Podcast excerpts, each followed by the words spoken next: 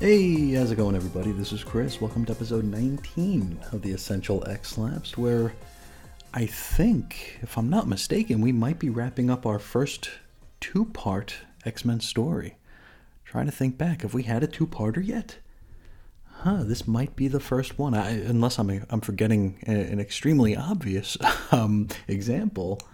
This is it. So, uh, yeah, let's get on into it. This is X Men number 13.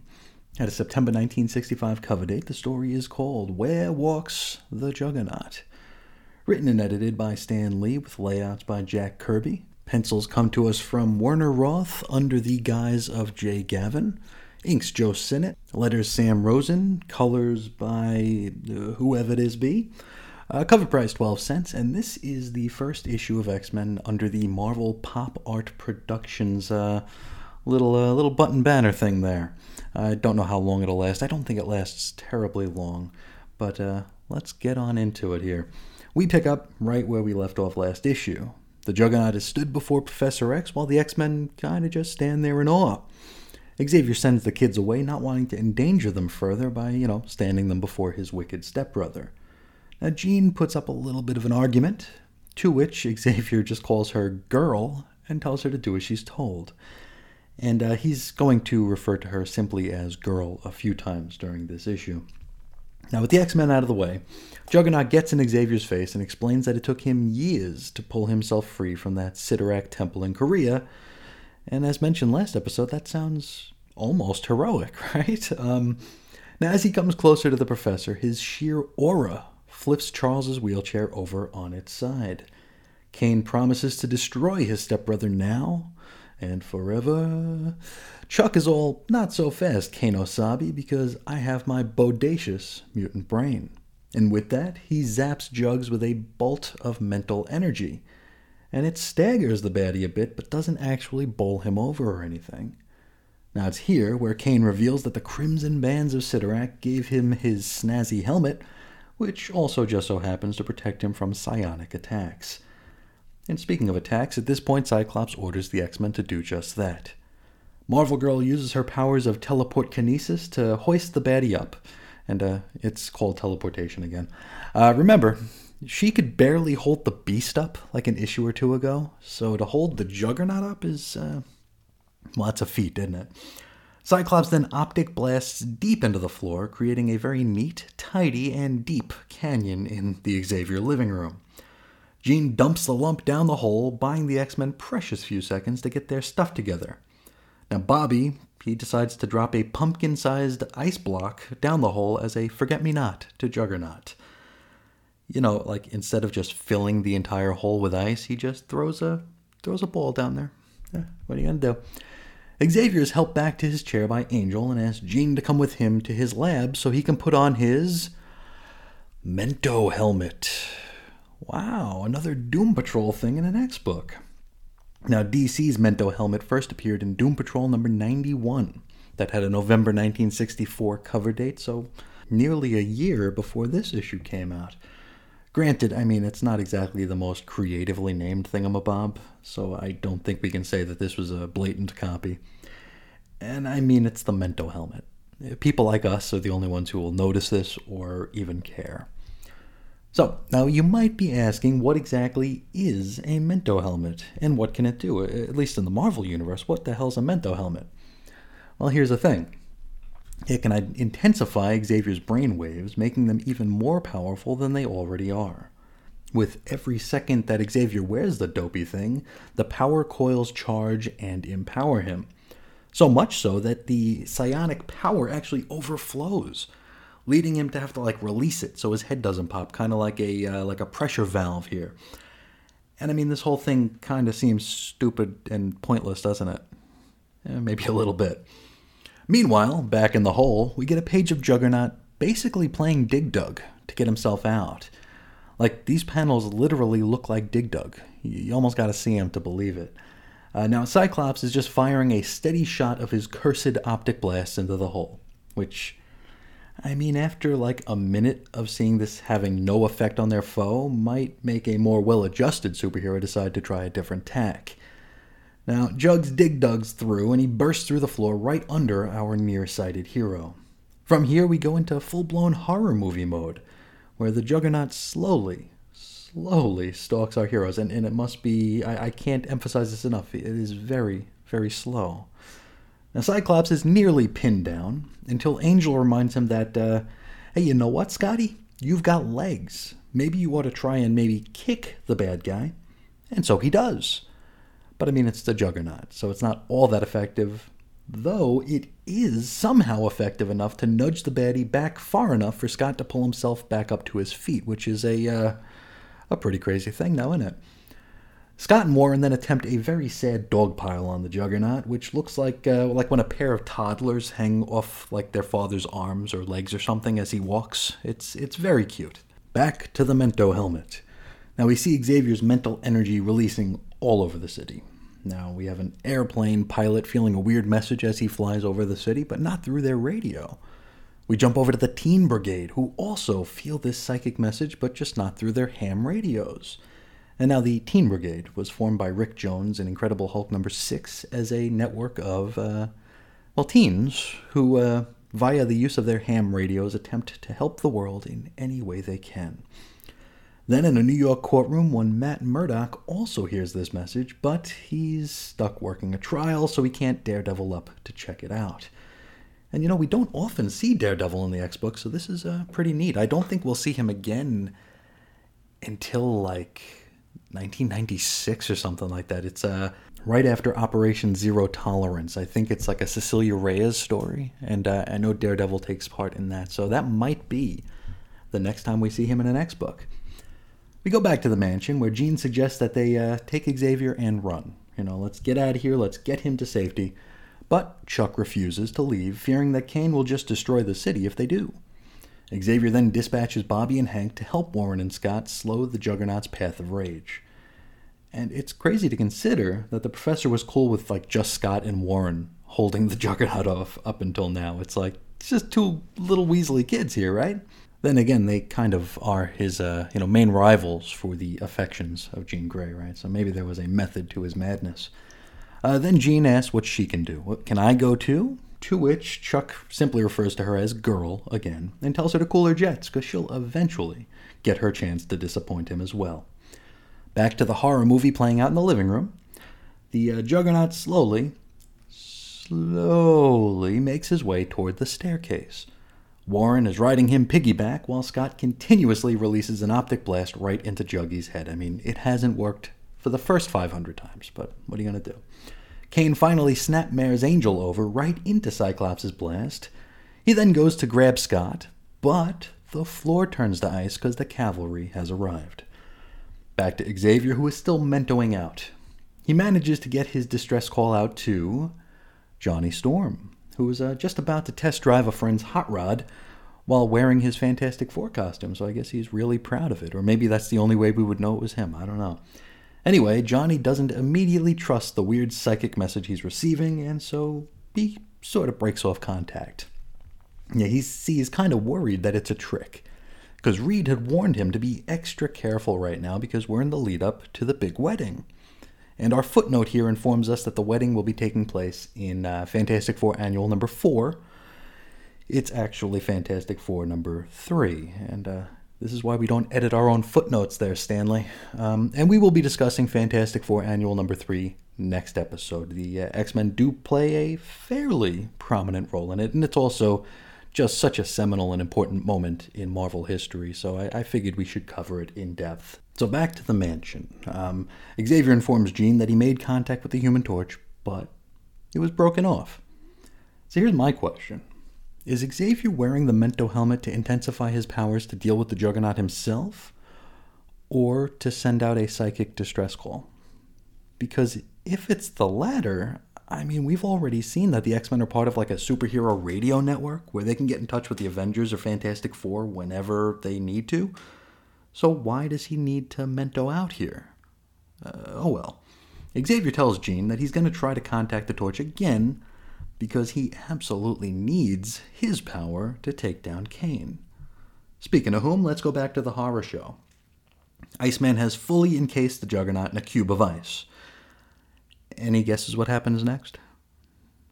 Well, just like any time Iceman encases someone in a block of ice, Juggernaut shatters his way out of it. Beast then literally bounces in, ping ponging all over the hallway, bouncing off walls and Juggernaut himself. And it's about as effective as you might imagine, which is to say, not at all. Hank then lands on Cain's head and attempts to put him in a headlock. And I mean, Juggernaut's wearing that big old helmet. Like, there's like no neck there, right? So it's not like Hank can hope to cut off an airway or something. It's just, uh, just for looks, I guess. Cain grabs the barefoot beast by his bare foot and slams him into the ground. He then karate chops Hank's Achilles, which really takes some spring out of his step.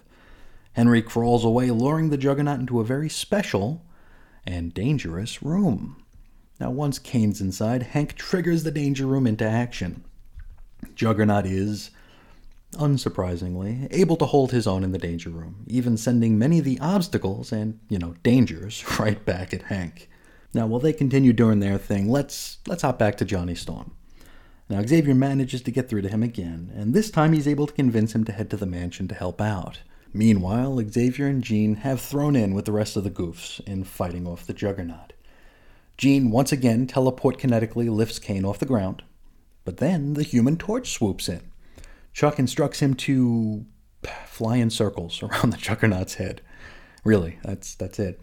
Charles then wakes the angel and instructs him to fly in circles around the Juggernaut's head. Now, by now, the torch has moved on to releasing a burst of fiery light which temporarily blinds the baddie. Now, while Cain fumbles and stumbles around, Warren swoops back in and snatches the helmet right off of Marko's dome. Finally, no longer protected by his psionic shield, Xavier levels his stepbrother with a wallop of mental hoo ha. Juggernaut hits the ground, and, uh, well, we don't know what happens to him next. Now, as the dust settles here, uh, does anybody have any guesses as to how Professor X expresses his gratitude to the Human Torch? You know, the guy who trusted the creepy bald man in his head to uh, come to the mansion and help out? Well, it is the Silver Age, so if you guessed Mind Wipe, then you win the pony. Now, a clueless, well, even more clueless, Johnny Storm flies away not knowing where he's been or what he'd been doing. And we close out with the four boys being waited on by Nurse Jean. Xavier promises the fellas a gift when they get better, and that gift is brooms so they can clean up the mess that the mansion's been left in. Waka, waka, waka. That's where we leave it. Next episode, possibly the biggest Marvel event of its time the wedding of Sue Storm and Reed Richards. And now into our always amusing letters page here. We're going to start with a letter from Larry in New York. He claims that he was very scared when Cyclops asked Xavier if the X Men would have to disband back in X Men number 11, but was wildly relieved when Xavier said no. He asks how Cyclops opens his visor, and uh, that's just asking for a lot of panels of Cyclops in uh, partial visorizing, and uh, yeah, we'll be getting a lot of that in the next several episodes here. Um, back to Larry, he uh, thought that the cover of issue 11 featured some bad coloring, said the faces were left just plain white and not skin toned, though he doesn't mention that the art was just like plain ugly, because, oof, that was an ugly cover. Uh, he wants to know how Xavier gets away with working with the X Men in secret despite, like, always being seen with them. That's a pretty great question. Now, Stan promises to talk about Cyke's visor later, and boy, will he. And he has no excuse for having Xavier seen with the X Men all the time and offers a double sized no prize to anyone who can offer a decent explanation. Oren in Colorado more coloring queries here. He asks why the stranger's beard was green on page 3, panel 5. It's like, really? Uh, he also wants more of the stranger, to which I say, really? Do you? Um, now, Stan points out that the stranger's beard is not green in the mag.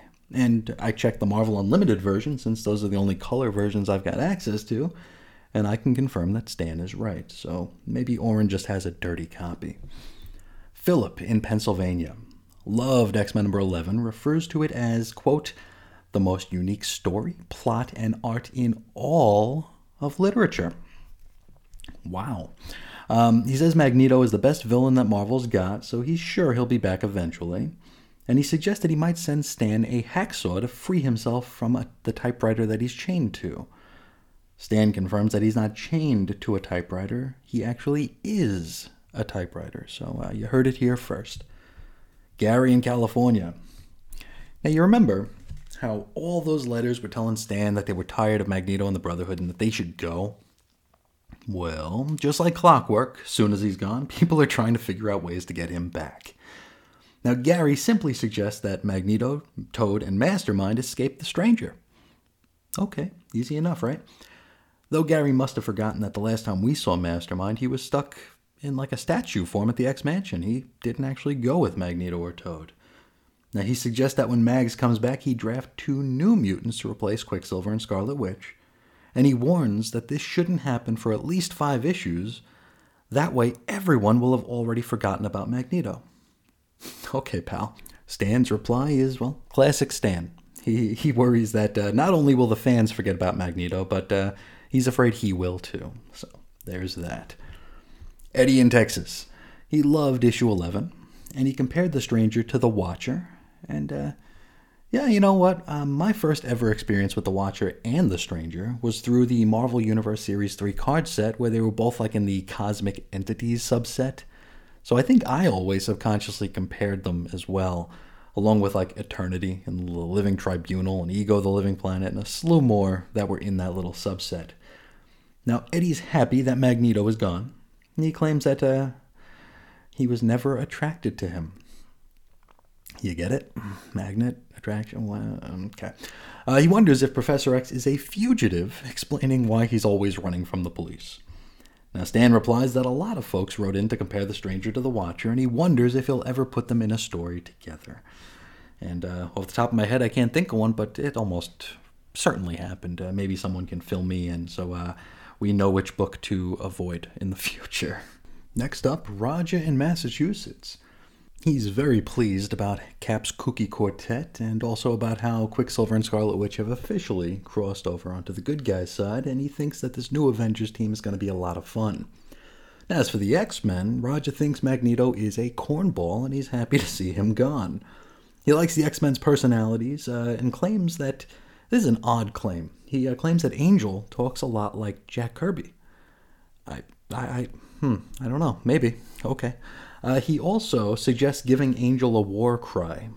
Now, um, if you were to give Angel a war cry, what would it be? What would it be? Um, I, I can't think of one off the top of my head because, uh, frankly, I don't think he needs one. But Roger, he suggests flaps up, which is uh, only mildly perverted, I suppose. Maybe I'll start interjecting that into my own uh, vernacular here. Uh, when I'm about to do something, I'll say flaps up, and then I'll probably be arrested or something. I don't know. Uh, next up, Guy in California. All he can say about X Men number 11 is wow, but still spends about four paragraphs to express that thought. Finally, Pedro in Australia. He comments at how crazy it is for people with such low IQs as Stan and Jack to be able to put out such great comics. He comes to us with a question, though. Uh, he asks how Warren was able to hide his wings from his parents for his entire life. And Stan promises to explain it all just as soon as he figures it out himself. And uh, indeed, it won't be too long before we get a scene which fully explains how Warren was able to hide his wings. Next up, the Proto Bullpen Bulletins, also known as important announcements or something like that. Um, Let's see, Marvel annuals from 1965 are all the rage. Uh, the Fantastic Four features The Wedding, and that we will be getting to next episode. Spider Man's going to meet up with Doctor Strange. Thor is going to fight Hercules. Uh, not sure if it's the first time they met, but uh, if so, it'll be the first of several thousand uh, fights between the two. Uh, Sergeant Fury will feature the Korean War. And Marvel Tales gets an annual, which features a reprint of X Men number 1, also a story from Amazing Adult Fantasy, and some other stuff. Uh, in other news, Stan thanks the Village Voice for their kind write up on Marvel. And finally, Merry Marvel Marchers have received Marvel stationery and t shirts as part of their memberships. And there is a coupon included on the letters page here if you want to join the MMMS, along with instructions for who to make the check or money order out to. Only thing missing is they don't tell us how much to make the check out for. But lucky for all of us here, I have access to uh, well, the original scans of these issues here. So I was able to find the actual Merry Marvel bullpen page here, which does tell us how much to make these uh, money orders out for. If you want to buy an X Men t shirt from the Merry Marvel Marchers, that'll set you back $1.50. Stationery is only a buck, but uh, everything you order, you need to send an extra 15 cents for uh, shipping and handling. So if you're interested, I'm sure operators are still standing by. Um, now we'll wrap up here with the mighty Marvel checklist here. Other books coming out with this same cover date include Fantastic Four number 43, and that features the dramatic fate of the Thing and the startling secret of the Human Torch. Neither of those things I remember. Uh, Spider Man 29 features the Scorpion showing up again. Avengers number 20 promises to answer the question, What befalls the swordsman? Daredevil number 9, uh, DD heads to another country and invades a castle. Thor 120 features the return of the Absorbing Man. Strange Tales 137, Nick Fury, Agent of S.H.I.E.L.D. versus Hydra. You know, like basically every Agent of S.H.I.E.L.D. story. And Doctor Strange confronts the Ancient One. Tales of Suspense number 70, Iron Man versus Titanium Man, and Captain America has a dilemma. Tales to Astonish 72 features Adam Austin art on Submariner. I don't know who Adam Austin is. Um, but Hulk's story, it needs to be seen to be believed. words cannot even express what happens in this Hulk story, which is to say, um, probably nothing, or Stan hasn't written it, or maybe Stan wrote it and he forgot. It's probably one of those. Uh, finally, Sergeant Fury number 22 is World War II's Plosty, Pleasty, um, P L O E S T I, however you pronounce that, air raid, and it features Nick Fury and Bull McGivney. I don't know who that last one is, but uh, I'm sure he's important. So, with all that out of the way, what did we think about this issue? Um, I quite enjoyed it. I thought it was a lot of fun. Uh, I mean, it's going to become like a meme. It's uh, you know silly but fun. That's how you explain most of these stories, right? Uh, we look at things like Professor X putting on the Mento helmet to. Well, we thought he was going to do it so he can amplify his power so he can, like, penetrate through the Juggernaut's helmet. But then it turned out to be something different, wherein, like, his brain became so overloaded it had to release before his head popped.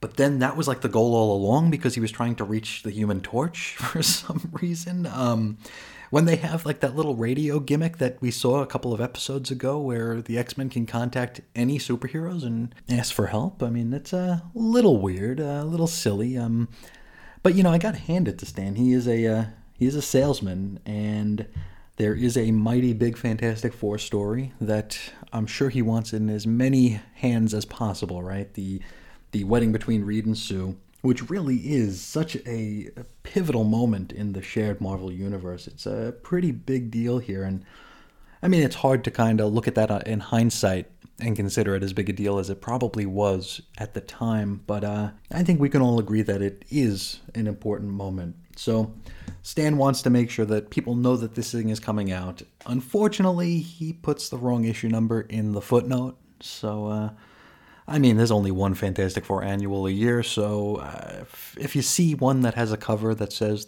you know, it's all here, the wedding of Reed and Sue, you're probably not going to question much. I really dug the uh, horror movie vibe we got here, where, I mean, Juggernaut is just taking his time here. He's playing with his food, basically. He's not in a big rush.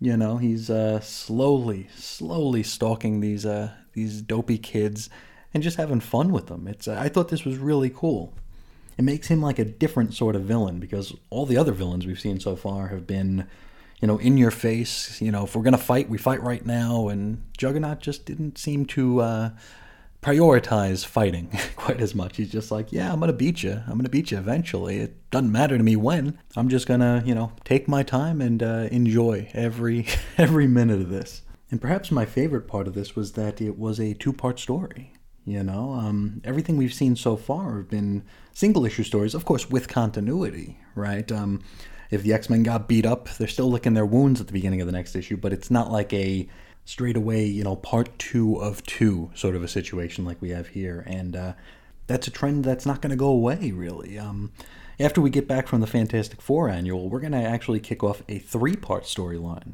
uh, featuring the Sentinels. So I think we're getting into longer form storytelling, and uh, I really dig that. Um, I'm pretty sure the fans of the day probably weren't too keen on it, considering how, you know, they had to depend on newsstands to get their books here. So if you get the first part, you might not get the second, or you might have missed the first and only found the second. So I can see the fans of the mid 60s being like, wait, what are we doing here?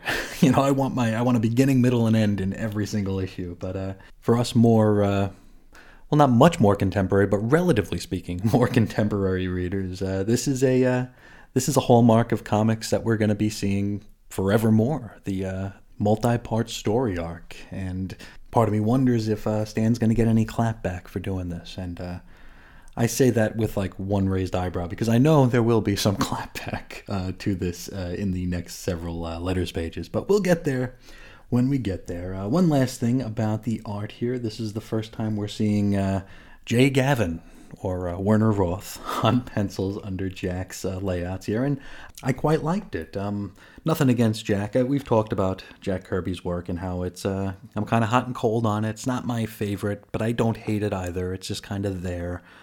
But I think in the last few issues that he was penciling on his own, it was feeling kind of apparent that maybe he didn't have the time for this book because I mean that that issue with the stranger uh, immediately pops out as just not being all that pleasant to look at, and it's hard to hold that against Jack, right? He was probably drawing uh, in the triple digits of pages every month, right? He was just drawing so many comic pages, and as deadlines loom, and as just you know being overworked, you know, kicks in, you, you might take a few shortcuts here. You might make it a little bit looser. You may leave out some backgrounds. It's uh, I mean, it's just it's a necessity when you're that overworked. So I'm happy that he's still on layouts, but I'm also happy that we are getting a penciler who can maybe dedicate more time and care to each issue of X Men uh, moving forward. But I think that's all I have to say about this issue, and I think that's about all we got for the show today. Uh, I do want to mention one thing before I get into the plugs here. Uh, last episode, I had put in a uh, something I called a plea for dissent, um, where I explained that I got a pretty awful and harmful review on uh, iTunes from a listener, and basically put it out there that if uh, our opinions don't line up, that's okay, and uh, maybe reach out so we can enter into a dialogue or a discussion rather than running off to a review aggregate trying to you know hurt my show, hurt the thing that I spend so much time, energy, passion, and love on. You know, there's got to be a more constructive way to have these conversations, right? Is uh, what I was getting at here, and I had actually broken that little snippet out of the show and made a little weird uh, social media video gimmick thing, just in case people don't listen to the show, they might not listen to the essentials. You know, it's it was just a way to get it out there, so it was out there. And I tell you what, um, the outpouring of support and kindness that I got from folks when I shared that, uh, it, was almost hard for me to take. Um, I was uh, so taken aback. Um, it's so easy to fall into um, the negative when something like that were to happen. It, it does get under your skin and it might make you forget about all the good and only focus on the bad. And I got a firm reminder that there's a lot of good. And there are folks that do appreciate this program. And uh, at the risk of being a little too precious, it did choke me up a bit. So I want to thank everyone for their kind words. Um, it, it, was not a it was not a fun weekend, so uh, it really means a lot to me that there are folks out there who uh, are willing to be kind to uh, some idiot behind a microphone. So thank you all so much. And uh, if there's anyone out there who would like to get a hold of me, you could find me a few different places. Still on Twitter for now. You can find me at Ace Comics. You can shoot me an email over to weirdcomicshistory at gmail.com. You can call into the X-Lapsed voicemail hotline at 623-396-JERK. You can head to Chris's on Infinite Earths for blog posts and show notes. And you can join us on Facebook. Our little group is 90s X-Men. Finally, for all the Chris and Reggie archives, you can head to chrisandreggie.podbean.com, available anywhere the internet sends noise. And hey, uh, only if you want to. Uh, I'm, I'm taking good reviews if you think I deserve one. I would appreciate uh, any help I can get in that uh, arena at the moment. But that will do it for today. I'd like to thank you all so, so much for allowing me to be part of your day today. And until next time, as always, I'll talk to you again real soon. See ya.